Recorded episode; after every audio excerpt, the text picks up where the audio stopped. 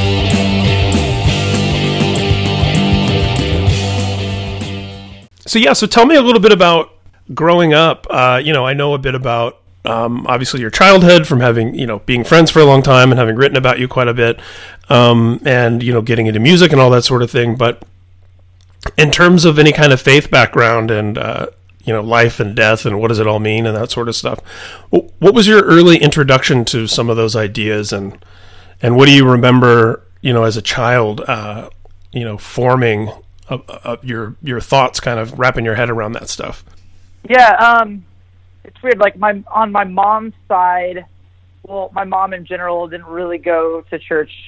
Uh, she did when she was younger, and um, then she kind of stopped going, and had like her own kind of beliefs on the situation. Like my dad's side was pretty religious though. Like my my I remember going to like youth group with my aunt when I was like younger. Um, just because my dad was kind of the sole like guardian of me and my sister. My mom kind of moved away when we were younger, so my dad, I think, to kind of get some space between me and my sister, would send us to youth group with my aunt, and so I, that's kind of my early childhood is going to to um, youth group on Wednesdays and being plugged into that sort of like uh, children's church kind of medium, I guess. And I, I thought it was fun, you know, like we, when I went to like children's church, um, we had to build like these, I remember building like these uh, wooden like race cars. You design them, and then like there's a dude that would like shape it out of wood based off your drawing, and then you could paint it a certain color, and then you do like these. They were called like derby races, where you would like go and race your car, and I actually made it to like the finals. So I had to like travel with my car to like go to this like final like derby race.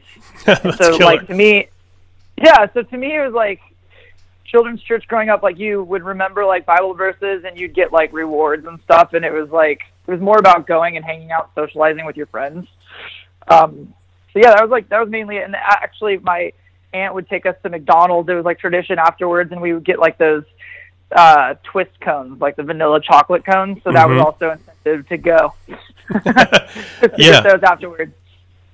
so really like a like a social and familial and kind of cultural yeah i mean like a lot of us you know experience with with that sort of intertwining with the re- religious experience was that um Yeah. was that like a non-denominational kind of evangelical thing or was there a certain was there any kind of certain spin to the type of church it was No, just a typical Christian church, um, non-denominational. And what do you remember uh, as a kid? Kind of, you know, I mean, it's I, I it's fascinating to me. You know, we're both parents, obviously, and um, you know, having kids of different ages and everything. Uh, you know, introducing some of these ideas to children. Um, you know, we're so used to it because it's such a, a typical thing, and and you know, across many cultures and across human history, to be introduced to this stuff at an early age. But now, as an adult, I'm like, man, it's so crazy the idea of uh, talking about this stuff with kids, you know, let alone something like the Christian story, even where it's like there's human sacrifice and you know blood and all these like crazy concepts, and then even on the other side of the coin, you know, everything from grace to forgiveness and whatever. And it's like there's such big ideas to uh, kind of hoist upon uh, small minds that are you know really just just getting a grip on th- things. The only thing I really remember is going to my grandmother's church when they were doing um, they were doing like a live action play of uh, of Jesus being like hung on the cross and stuff. And I remember like being terrified of whoever played Satan because he came out with like one of these like fake whips and he's like whipping it on the ground and he had like red face paint on. Uh-huh. And I just remember being like terrified and then meeting him afterwards like he's like hey i'm just a guy you know like and it was it was kind of fine after that but i still remember like that's one of my earliest memories of being kind of freaked out about it you know but um Yeah.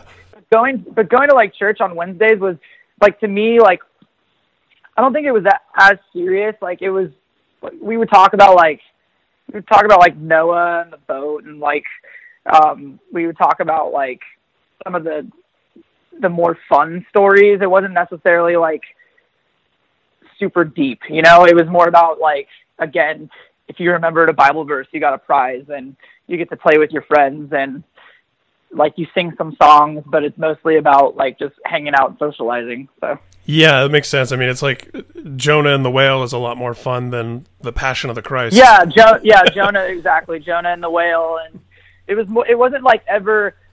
To me, it wasn't ever like, no, this really happened. Like this dude actually got eaten by a whale. To me, it was just like fun little stories that they told. You know, I never like, I never look back on it and go, I wonder if that dude really got eaten by a whale. Like to me, it's almost like a folklore, like like almost like a wives' tale. You know? Yeah, and and and when you think about kind of our grand myth making and storytelling and how it developed in in human civilization, it's like you know now we have myths like we all. If, if you if you talk about Yoda or the Force or a lightsaber, like most people in the West know what that stuff means, and and we understand kind of the ideas and the concepts that are in those stories without thinking like, yeah, Luke Skywalker was like this real person that did all this stuff. Yeah, exactly.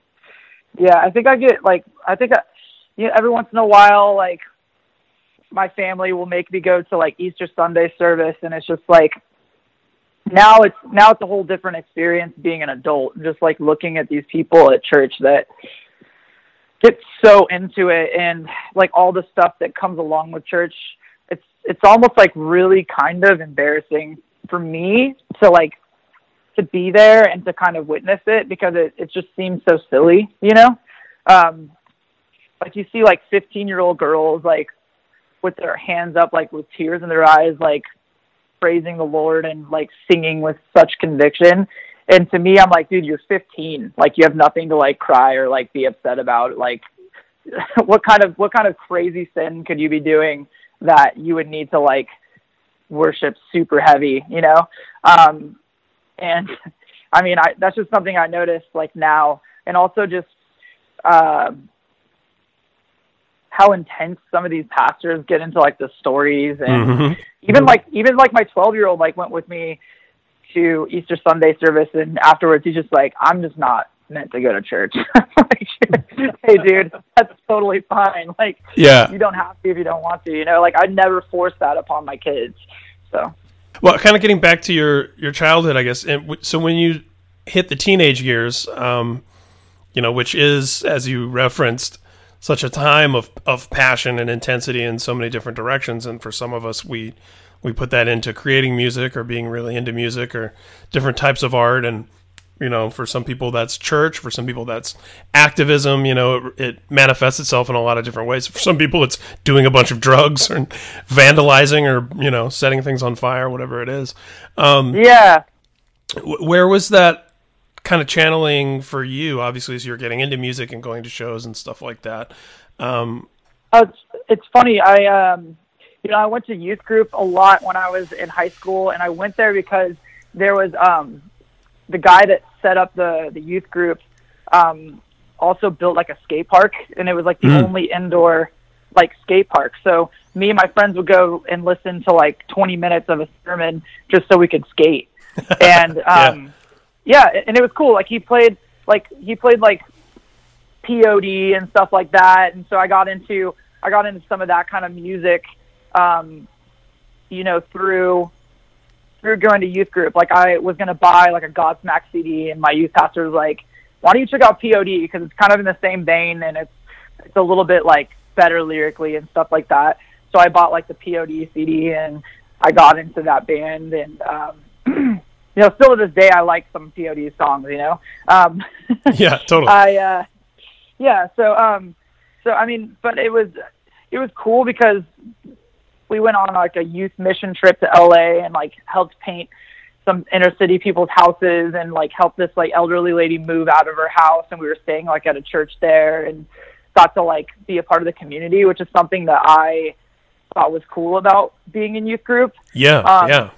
because it was it was about doing good deeds and good services, and I thought that was like the one thing that I took from Christianity, like doing like good deeds for people and and just being a part of that. And it was something that I think helped me um, become like a giving person in that way because I would you know like we did like the soup kitchens and stuff for the homeless and things like that, and it just it taught me to like be very humble when it came to like money and to be appreciative of all the things that I had and and stuff like that. So that that that taught me like good good stuff. Um, but uh, but yeah, every time I would go to like into adult church with my parents, I just thought it was silly because it was always like it always felt like the same spiel. Like if you're going through hard times, like you just need to accept the Lord into your heart, and then there would be like this whole like at the end of church, like they would ask who needs like God in their heart, and people would put their hands up, and then they would baptize them. And I always thought like, okay, well, what about everyone else that's already baptized or already like Mm. saved? Like, where's the message for us? Like, where's like, where is the help? Like when you know when my dad's like struggling financially, like where's where's the help in that? When you when you see your pastor driving like a Mercedes around and Mhm. they're constantly asking for tithes and offerings and the church has like LED walls and freaking the worship team has like all the finest gear and all this stuff. It's like it just it didn't make sense to me because I was coming from youth group where we were helping out homeless people and poor people and putting our time and energy into that and I didn't see the adult church doing the same thing. So I thought that was always kind of strange. Yeah, no, that's super profound, and I think that that's parallel to a lot of people's experience, and where a lot of disillusionment starts to really come in when, as you pointed out, the emphasis is so much on conversion, and it's like you know preaching, preaching, preaching, and and getting people on board, and then there's a lot of like, okay, now I'm in the club, like, what's this club all about? What do we do? you know, and and yeah, it's- and yeah. exactly. Yeah. you're in the you're in the club, but what's the club? Because the club just seems to be trying to gain more members into the Yeah. club, and not necessarily about like all the cool things that we were doing when we were younger. Like, where did all that go? You know, and it almost seemed like your parents and the adults were going to church just so they could feel better about facing the week. You know, Mhm. um, So I, I always thought that was kind of strange, and that's kind of where I started to lose touch. But I mean, I did gain a lot of friendships um, through like going to like concerts and stuff, and seeing bands like Showbread, and seeing bands um, that were from like the Tooth and Nail era, like Anberlin, and and and bands like that that that were a part of like a Christian label, but not necessarily like the Christian artists that were being played on the Christian radio stations. Yeah. Um, and again, dude, it was to me, it was all about community. It was all about finding friends and and stuff, people that were like minded. And um, you know, I was I was lucky enough to grow up and not be. I mean, I did experiment with a couple things. Like I did go to my friend's house and drink one time, or you know, like I smoked weed a couple times like that. But I wasn't like I wasn't doing shitty things. Like I was. I, I think that being a part of the church and having some of those uh I guess influences there like helped me to kind of stay out of that, which is a Yeah. good thing, I think. Yeah, it can be. It can pr- definitely provide a nice place of structure, especially when if you don't feel that you have that structure in your family situation. Um, you know, I think it, it it it definitely can be a positive force for change. And as you said, when done right with the the emphasis on good works and charity and stuff like that, that can really instill great values that that go forward. But yeah, and then there's always that paradox, uh, particularly uh, with evangelicals and a lot of a lot of us who have had that a little bit of that church experience where you go, man, this this guy's like a worship leader, which basically means he does a rock show all day on Sunday and he's making like six figures, you know, and you're like, Yeah. why is it? How does how does this? How do I reconcile this with Jesus, the dude who was you know homeless wandering around? Yeah, there's um there's there's this there's this band called Seven Places that was signed to uh, a Christian label, and that was that was the dude that was leading worship every Sunday at church. So it's like every like a lot of people you know my age or younger were like, "This is sick. We get to go basically see a Seven Places concert every single night." You know. Yeah, um and uh and the worship was great dude but it was like again you know looking back on it now it's like do we really need we really need first of all like i always find it like the whole just structure of of a of a church service it's so like comical how everything is it doesn't matter what church you go to if you if you're a part of the christian church it's always the same way. You walk in uh like whoever's not the pastor, but like the second in command gives some sort of spiel, and then the worship team starts and they sing three songs, and then there's like this this like piano interlude or like some soft music in the background, and then the dude comes back up and he leads the the church in some sort of prayer, and then and then uh you know the worship team like will finish one song and then the pastor will come up, he'll do his thing, and then the worship team will come back on stage and do like one or two more songs when everyone leaves. You know, like it's the same thing every single day, uh, or every single Sunday. And I just always thought that, that was like weird. You know what I mean? yeah, that the structure and the uh, you know it reminds me of uh, you know a few years back I went through instructor training with Krav Maga Worldwide. Um, just something I was just was really into doing Krav Maga. I wasn't looking to start a career as an instructor or anything, but I was helping out at the school where I went and things like that, and um, just learning, going through that instructor program and learning about organizing and leading a class. And I'm sure it's similar to people that you know teach Pilates or yoga or or any number of things, and just little techniques about um, interpersonal relationships with people, and then things about yeah the beginning, middle, and end of, of how it's all set up, and then you and then you can go yeah wow, a lot of churches like that, or a lot of you know in other Yeah. religious faiths and traditions like the the rituals and the um, you know bow your head this many times and stand up and do this and whatever and how it's like man you really are just uh,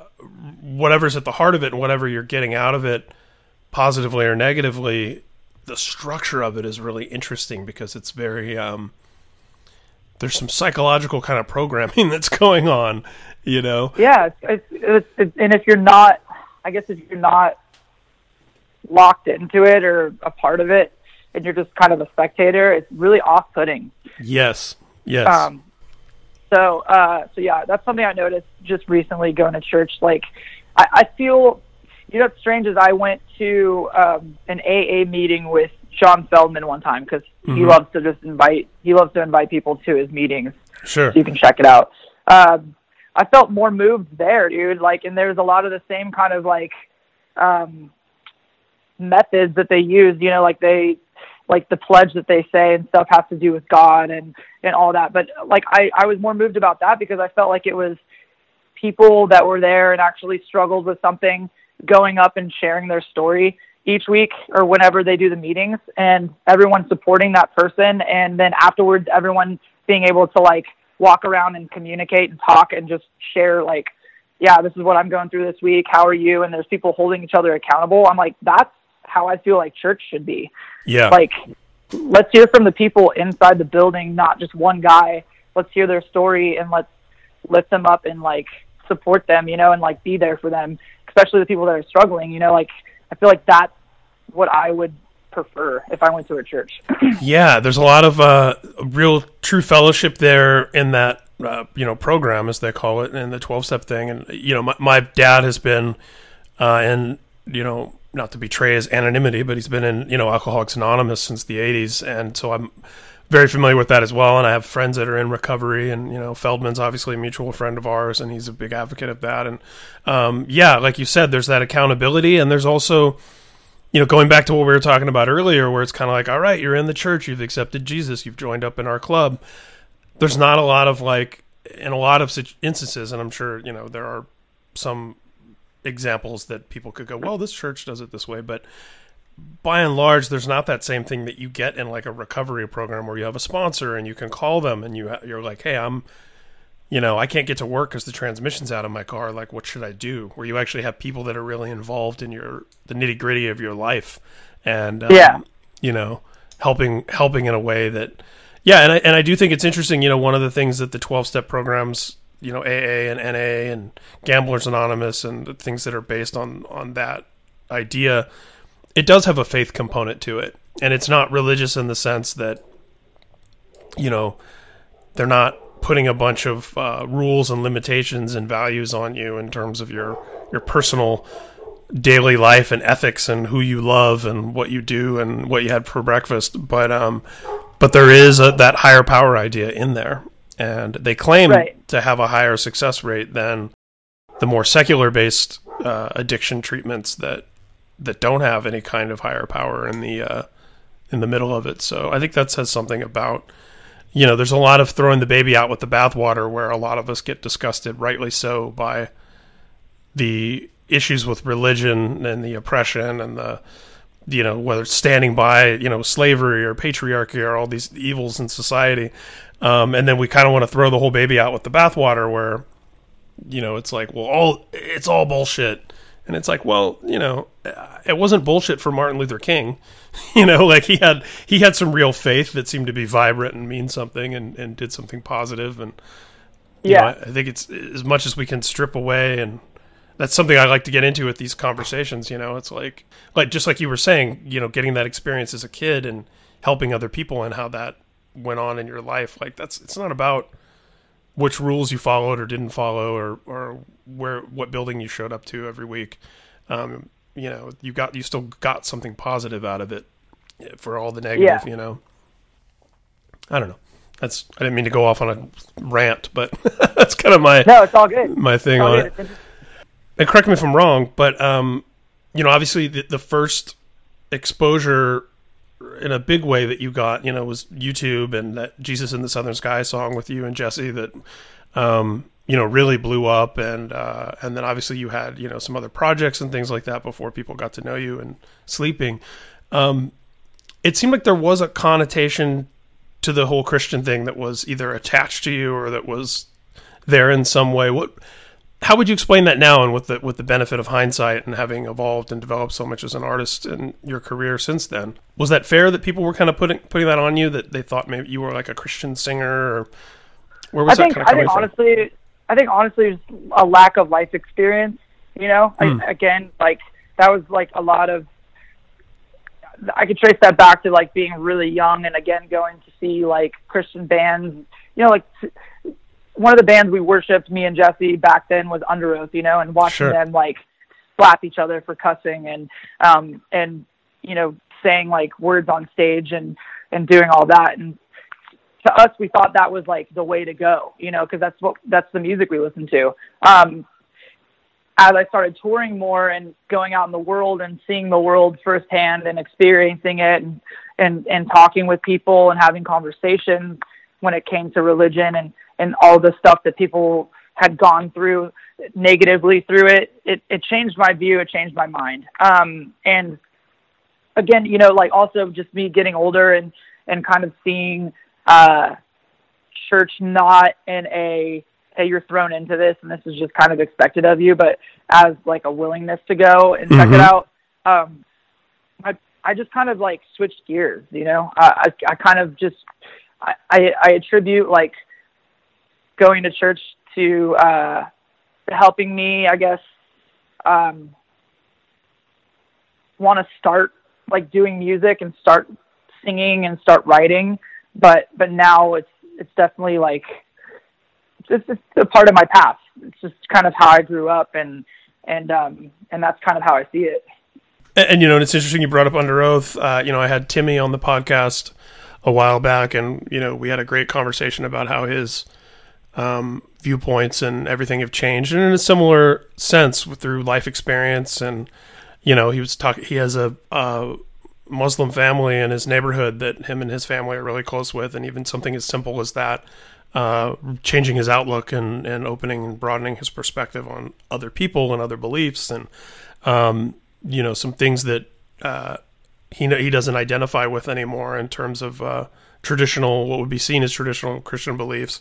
And uh, Spencer's going to be on the podcast here uh, pretty soon, and Okay. um, you know, and his his whole journey has obviously been uh, very unique, also, and um, where he's at these days and all that. And I think uh, it's brave not only to wrestle with those questions and those ideas through music and art, but really courageous for a band like Underoath to be very explicit about who they are and where they're at, and um, not not get pigeonholed or, or tied to any. You know, I mean, can you imagine most people uh, having to uh, abide by the rules they set for themselves when they were like 14 as like you know 30 something year old men with Yeah. families like You know, it's ridiculous But, I you know will say, I will say the times have changed, and I think that people are a lot more open now than they used to be. yeah Um, so it's like, uh, I don't know. I remember being on Warp Tour, and that band For Today would go Mhm. out and just be like super intense about their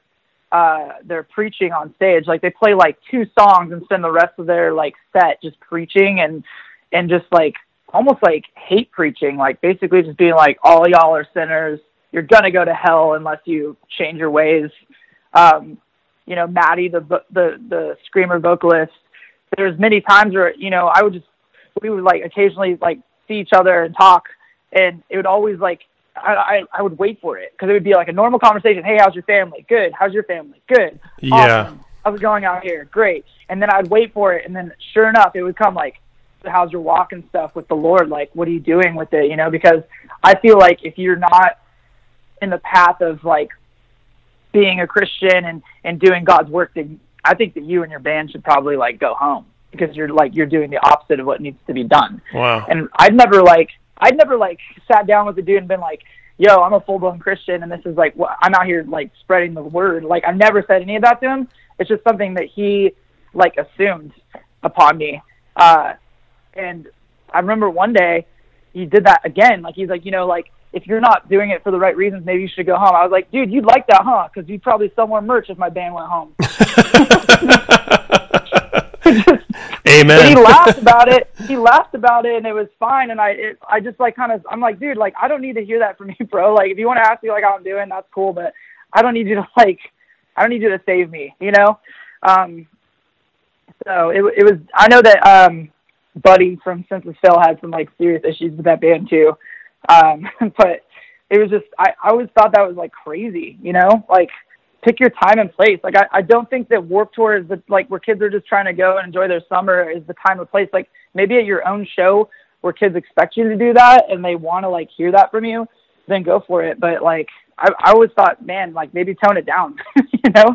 Yeah, or you know, provide an opportunity to say, hey, this is what we're about. If you want to come talk talk to us about it, you know, we'll be at our merch table or we're, we're doing a signing or whatever. And versus like turning, uh, yeah, Warp Tour into a, a worship service. It's not necessarily what people signed up for when they came. Um, Yeah. yeah, and I think uh, you know, and hey, different people feel called to to go about things in different ways, but I, yeah, it's mighty presumptuous to, um, like you said, assume in, in casual conversation so much about another person's deeply held convictions about you know life after death and like all these big big ideas. You know, like uh, it's Yeah. definitely uh, intrusive for uh, lack of a better word to kind of pick at somebody like that who's not inviting it. It'd be different if you were going like, "Hey, Mattie, let's go get let's go get some coffee and uh, you know I want to talk to you about your faith and what you believe and what I believe and all that." It's you know rather than just like being which, which sort of to picked me, on, you know. Which to me, I feel like, I feel like what would be more ideal is if it was that kind of situation, like, like talking to me about normal stuff, and then you know, just saying like just being like a normal person, and then maybe if if that's the case, I would be willing to like ask you questions about it and and get to know you know more about where you're where you're at with your your your beliefs and your thoughts, but to just throw it and spring it on somebody has always been something that's kind of turned me off about that. You know, like that's that's all. It's it's almost like it's like a so different than being Jehovah's Witness or Mormon. You know, it's like to me, it's the same as it's like those dudes coming up to your door. You know, and I feel bad for the I feel bad for those guys because they have to do it. It's like part of their mission. It's like something they have to do, and you know, I I've seen my mom do it so many times, just slam the door in those people's faces and stuff, and I feel bad for them, but it's like it's you're just you're asking for it, you know. And there and there's some faith traditions even where they do that certain amount of proselytizing, but they've also got this ingrained belief that only X number of people are going to be saved anyway. So it's sort of like, well, I knocked on the door and handed the flyer, did my part, and it, yeah, and it has nothing Yeah, to do with like, like, hey, I when I knocked on your door, I noticed your lawn has turned brown. Are you having trouble like? You know, are you behind on your mortgage? Or are you, what- you know, what's going on? Like, no, no one's asking questions like that. It's just more like, hey, uh, have you heard the good news about the Lord? Um, I don't, I don't know that that's what the good news is. Um, yeah, uh, and it, it, it's also got a similar vibe to me of like, you know, people that are in like pyramid schemes with like vitamins, you know, that are like, hey, so Kellin, how's your, how's your day going? How's your kids? How, yeah, how's things with the band? Hey, so, dude, these vitamins, man, like, blah blah blah blah blah. And you know, if you if I if I give you some and you sell them to like your friend, and then blah blah blah blah blah, like it's kind of the same. Like all of a sudden, you're just like, wait, what are you selling me? All of a sudden, I thought we were just having a conversation. Now I'm being pitched. Yeah, no I'm, you're kidding. pitching me something, you know, or it's it, it's kind of the it's kind of the religious version of like listen to my demo. You know, it's like, hey, just calm down. Let's get to know each other a little bit first and see if that if that Yeah, comes, no kidding. if that comes up naturally, sure, I'd love to check out your band, but don't just, you know, walk up to me while I'm like drinking a soda in a pizza restaurant and shove your CD under my nose. it's, Oh a, right. it's a little intrusive. Um, so yeah, so uh, you know, kind of getting into, you know, we talked a little bit about you know kids and everything, and um, you know, you mentioned your 12 year old going like, yeah, I don't think this is for me. You know, as parents and as and as people who have had different experiences ourselves, you know, I'm I'm, I'm always curious, and you you know, you've got kids that are older than mine. Like, where do you kind of come down on on what to what to say and what to teach, and kind of uh, when it comes to this sort of stuff? Because you know, kids inevitably have questions about like, you know, what do you where do you think we come from, and what's the meaning of life, and you know, these big stuff. Um, what's been your kind of experience and and handling all that and uh, you know what you what you think is important to impress upon kids what you think they should figure out for themselves like i don't know i'm just always interested Yeah. in my a- asking my friends where they how they deal with this stuff I'm very I'm very open ended with it. Like if they have questions, and I kind of turn it back around and just be like, well, what do you think, or what do you believe? You know, like what do you feel, like, and, and all that stuff. And I don't really give like a right or wrong answer. Um, you know, my daughter like she she still likes to do prayers and stuff at night. Um, that's just something she likes to do to calm her down and comfort her and stuff like that. So we pray for like her family and we pray for like our cats and the dog and stuff like that. You know, it's like it's just very like lighthearted. Um, whereas like you know, Rowan and I will have discussions about how silly we think. You know, like he'll say, "I think it's really silly that this um, goes on in church and stuff like that," and I go, "You know what, dude? I agree with you, man. I think that's kind of silly too." Um, and we'll just have conversations about it. You know, like I I don't push anything on my kids like when it comes to politics or religion or anything like that i, I want to leave it up to them to make their own decisions you know and just kind of be there to answer questions if i can I, yeah, I feel like our job as parents is to, you know, instill some core values about, um, you know, kindness and empathy and and honesty and, and things like that, and then hoping that you just kind of give them the right tools to come to their own conclusions um, about what's what's healthy for them and what they believe and who they want to be and how they want to practice it or whatever. Um, yeah, that's been that's been what I've been doing too, and it's it's interesting because you know my my kids have uh, an aunt and uncle who are uh, devout Catholics and have kind of you know exposed them to that. And and you know my best friend is a hardcore atheist and, he, and he's not like one of those pushy preachy people about it because I, I found that there's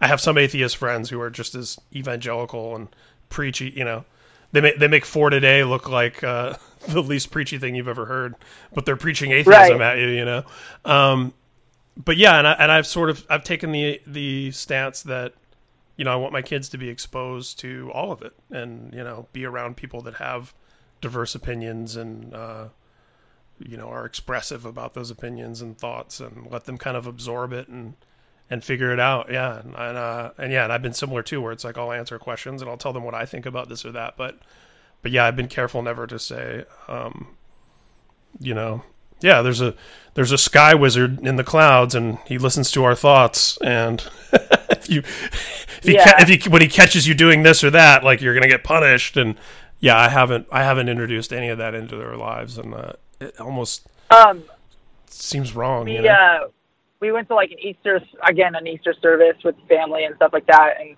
Copeland was like you know I think a couple years younger or whatever and you take your kids down to like the little kid class so that you can go to like big church or whatever and, Mhm. and do that and uh I just remember her being like crying and clinging to my leg and not wanting to go and you know I thought about it as we left. I'm just like why it's scary enough for kids to go to school and like get used to doing that like to take them to like a place that they've never been before and be like here you're going to go in this class with this strange teacher and these other kids that you don't know. I just feel like that's a weird thing about church too.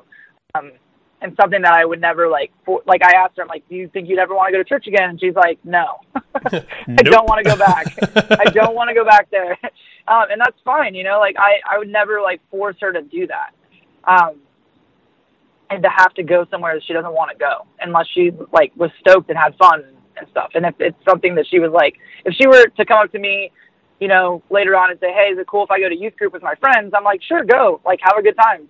But never force somebody to go there.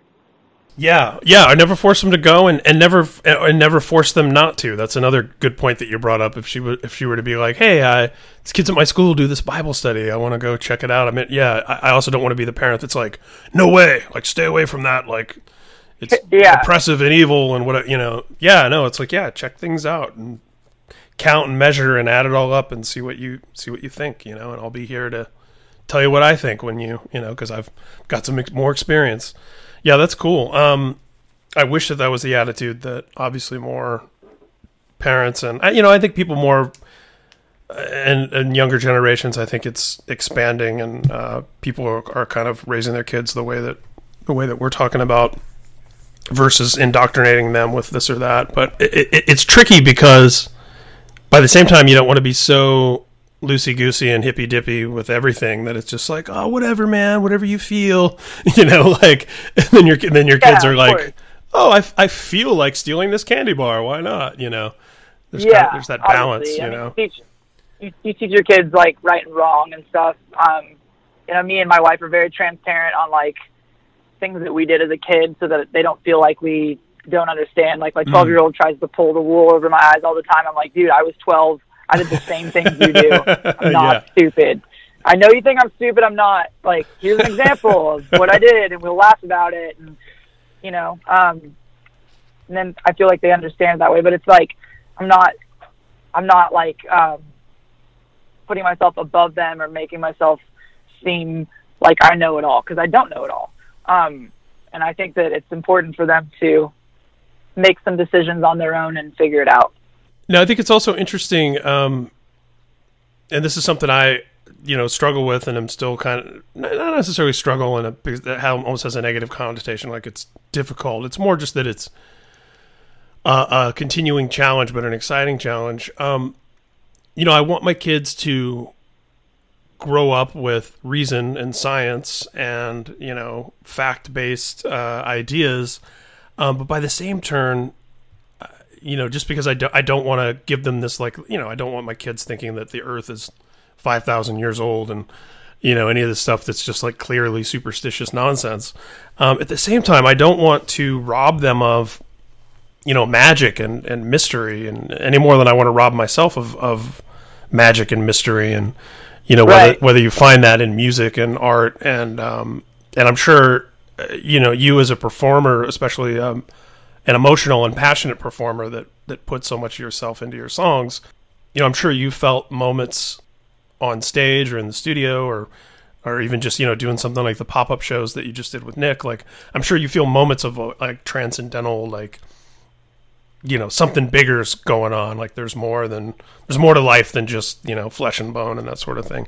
Where do you kind of fall on that uh, that balance and that you know you know do you do you feel like there is some kind of magic or some kind of supernatural thing that's beyond even if it's not you know these like literal myths that we're taught Yeah, I definitely do. I mean, um, I think that I think that some things are just out of our control. You know, um, it's the unknown. I, I think really that is the magic. Um, just the the unknown about what could happen to you, like physically in your life, emotionally, uh, financially. Like life is just it's always an up and down roller coaster, and you never know really what's going to happen. Um, I think that's kind of the beauty and the magic in it is you learn your lessons and you figure yourself out. Um, I think you are born and you learn some things from your parents and you go off on your own and through trial and error you discover who you are, you know, and you have your sense of self and being and all that stuff um, through just experiencing life. Uh, and I, I think that there are scientific explanations for a lot of things. Um, you know, we can look at those and we can go, okay, cool, that makes sense. Um, but there, there's also no explanation for a lot of things, and we can't really make sense of it. So we have to just kind of trust that, um, you know, things will work out the way they're supposed to. I guess that's the way I look at it. Uh, yeah, there are so many things that we take for granted now as as facts, like you know the existence of germs or radio waves, or you know things that uh, once upon a time nobody knew about or understood, and yet they were there. You know, and I think that some of these bigger kind of spiritual ideas, I think there's still so much that's unknown, and the idea that anybody has a handle on it one way or the other, definitively, to say this is what it means or this is what's happening or or this is definitely not happening is you know the most like the height of arrogance you know? I, I to me Right. as I've as I've gotten older you know and I, I consider myself a believer and and someone of faith but I found that the real beauty and, and mystery and magic and all that like it is in the mystery. It is in the unknowing and the uncertainty and the constant like skepticism and doubt and questioning and taking in all this information. And and that's been you know one of my big kind of selfish motivations for doing this podcast is I just love hearing from and learning from other people and their experience and I tend to I tend to relate with creative people that are you know musicians and writers and things like that so it's all fun this this to me can be like a form of fellowship and a form of church that's a lot more instructive than sitting in the pew listening to someone yeah, I mean, tell you I the found, same story. I found, that. I found just you know talking with my band and other bands and kids that come out to shows and just asking them and conversating with them and and communicating that way has, has been more influential in my life than going to church ever would be or will be. Um, so, and I, you know, I have conversations with my friends that still go to church, and they ask me like, how, where am I at with God, and where am I at with this and that, and it's like, I can tell them how I feel, dude, and like, there's no judgment from them, which is cool. Um, Yeah. And it's it's funny because like even like some of my closest friends that were like all about the church and and going to the church all the time. Um, you know, I just had a recent conversation with one of my friends, and he's like, I don't know where God is in my life. I feel like all this really shitty stuff is happening to me, and I I pray all the time, and I do all this and that, and nothing seems to be changing in a positive way for me. Um, you know, and I can explain to him like, you know, as as as shitty as this might sound, like, you know, I don't think that if God is real, I don't think He's the type of God that's just going to bail you out when things are easy or, or hard. I mean, I think He's the one that I think that He's going to let you go through those challenges and those hard times to become a better version of yourself. You know, so I'm like, just look at it as any sort of opportunity that comes from it is going to make you stronger and a better person, and see it as that. And you know, they took that and thought it was helpful. You know, so just being able to have those conversations on a on a on a normal level, again, I think is what church should be, and not just some guy that's up there that pretends to know more than you just because you studied doctrine and and all this. I think it's about life experience. You know, like I would prefer to hear from somebody that had made mistakes in their life and had gone through hard times and had come out of it and said like I'm a better person because of finding God. And you know like this is what I've learned through my mistakes. Like I feel like I learned better from that than just some guy that grew up going to church and his dad was a pastor. And so it just turned out that he was going to be one and all that. Yeah, which I think speaks volumes to why you felt something resonate with you uh, in the AA meeting, even though you weren't there as an alcoholic seeking treatment. You were, just, you know, there with a friend checking it out um, because you heard those transformative stories from people that felt that they, you know, oh, what, what's that that cliche? Uh, religion is for people who are scared to go to hell. Spirituality is for people who've been there. You know, I think that's Right. the uh, that's the AA thing in a nutshell. Like, um, you know, hearing from people that that have uh, put it into practice. Because yeah, I, I think when we're sold this idea of of a god as a as a genie, like this ultimate wish fulfiller, where we're just you know petitioning God all day to make our dreams come true and uh, you know ask for all this intervention. Um, it seems like that idea often fails people. you know, like Yeah, it dude. doesn't seem like that's Like, how like- it works. my grandma, who's very Christian, uh, and has been my whole life, We'll pray for like front row parking at the store. That's Right. not a joke. I'll be like, "Please God, give me a good parking spot." I'm like, "Oh God, Grandma." I mean, you know, think about all the people that are praying for their team to win the Super Bowl. Like, well, somebody's prayers didn't get answered. you know, if you're gonna if you're gonna say I I prayed to God that we would win and we did, well, does that mean the other the other side wasn't praying? Um, right, exactly. Yeah, and and that and, and hey, that's not to say that there isn't some miraculous. You know, I don't want to take away from people's experience that that feel that they've seen answered prayer, and you know, my own experience of things that I can't explain or whatever. But but I think overall, this idea of, of yeah, God the genie and the the wish fulfiller. Um, it seems it, it, it seems too small, you know. If we're gonna if we're gonna believe in some kind of in a God that's Yeah. the creator of the universe, like is God gonna be like really sitting around, you know, concerning himself specifically with, uh, you know, God, I, I'm going to get my haircut today. I'm I'm pr- I'm really praying that the barber doesn't fuck it up. Like, I don't know. I don't think that's what God's doing all day. like, Yeah, he's he's up in these spaces, right. Exactly. and it's all just random, dude. Yeah, and so and somebody's cancer remission because you're like okay, telling that other fa- their parent from cancer because they didn't pray hard enough or they didn't pray in the yeah, right way. it's and- just I don't know. I think that if it's a real thing, um, then you know, again, learning from experiences in life, good or bad, is the purpose. You know, um, otherwise we can get into the whole like why are we here thing, and it would take forever. But um, if if God was real, like why hasn't He come back yet? Like, there's obviously some some lessons that still need to be learned on Earth from everyone. So Well, this is a pretty pretty good place to wrap up. Um, I, I would say, then you know, you know that question that some of your uh, Christian friends and things like that ask you, and all that sort of thing. Um, where do you kind of come down on that nowadays? Do you feel that there's a, a higher power or God or something that to kind of go to for guidance, or or you know, Is it more of a? I mean, I don't know. What do, what do you where do you kind of land on that these days?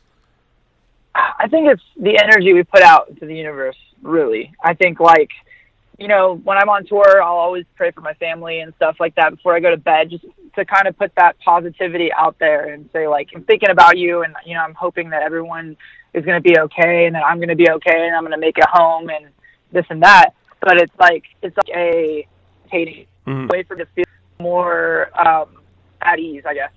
And, um, you know, when things are hard or, or things are tough for me in my life, I don't I don't blame anybody or anything for that. I just assume that it's just a part of life and it is something that we're gonna have to go through. There's I don't think there's anything that I did to deserve it or you know, I don't think that it's me being challenged by anybody. I just think that it is life. You know, like life wouldn't be life without good and bad times.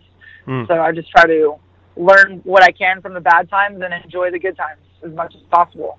Yeah, we get sold this idea by religions and by self help and you know by a lot of things that um, we're supposed to be happy, we're supposed to be positive, we're supposed to feel good, we're supposed to be fit and beautiful, different things, and it what inevitably happens is we we crash and burn so hard when we're confronted with the first obstacle or the first challenge because we're we're constantly being told um, that we should be positive and be happy, and it's like uh, you know there's there's something fundamentally unhealthy about not recognizing when you're unhappy or when you're bored Right. or when you're when you're sad and just kind of you know existing in that moment as intently and as purposefully as you exist in a moment of joy you know i, I think that's that's a big part of what's missing and this emphasis on uh, you know everybody's looking for the answer like what's the what's the thing that's going to make me um, be happy all the time and it's like n- nothing i hope that that's never you know Right, exactly. So well awesome dude well um thanks so much for making the time to, i've been uh, since i started it i've been wanting to get you on because i figured you'd have a a unique unique take on all this stuff and i was not wrong Thanks for having me, man. I really appreciate it. It's always good talking with you. likewise yeah it's been too long Cool. Thanks, Ryan. It's always it's always good talking to you, man. I appreciate it. likewise brother take care of yourself and uh, i'll talk to you soon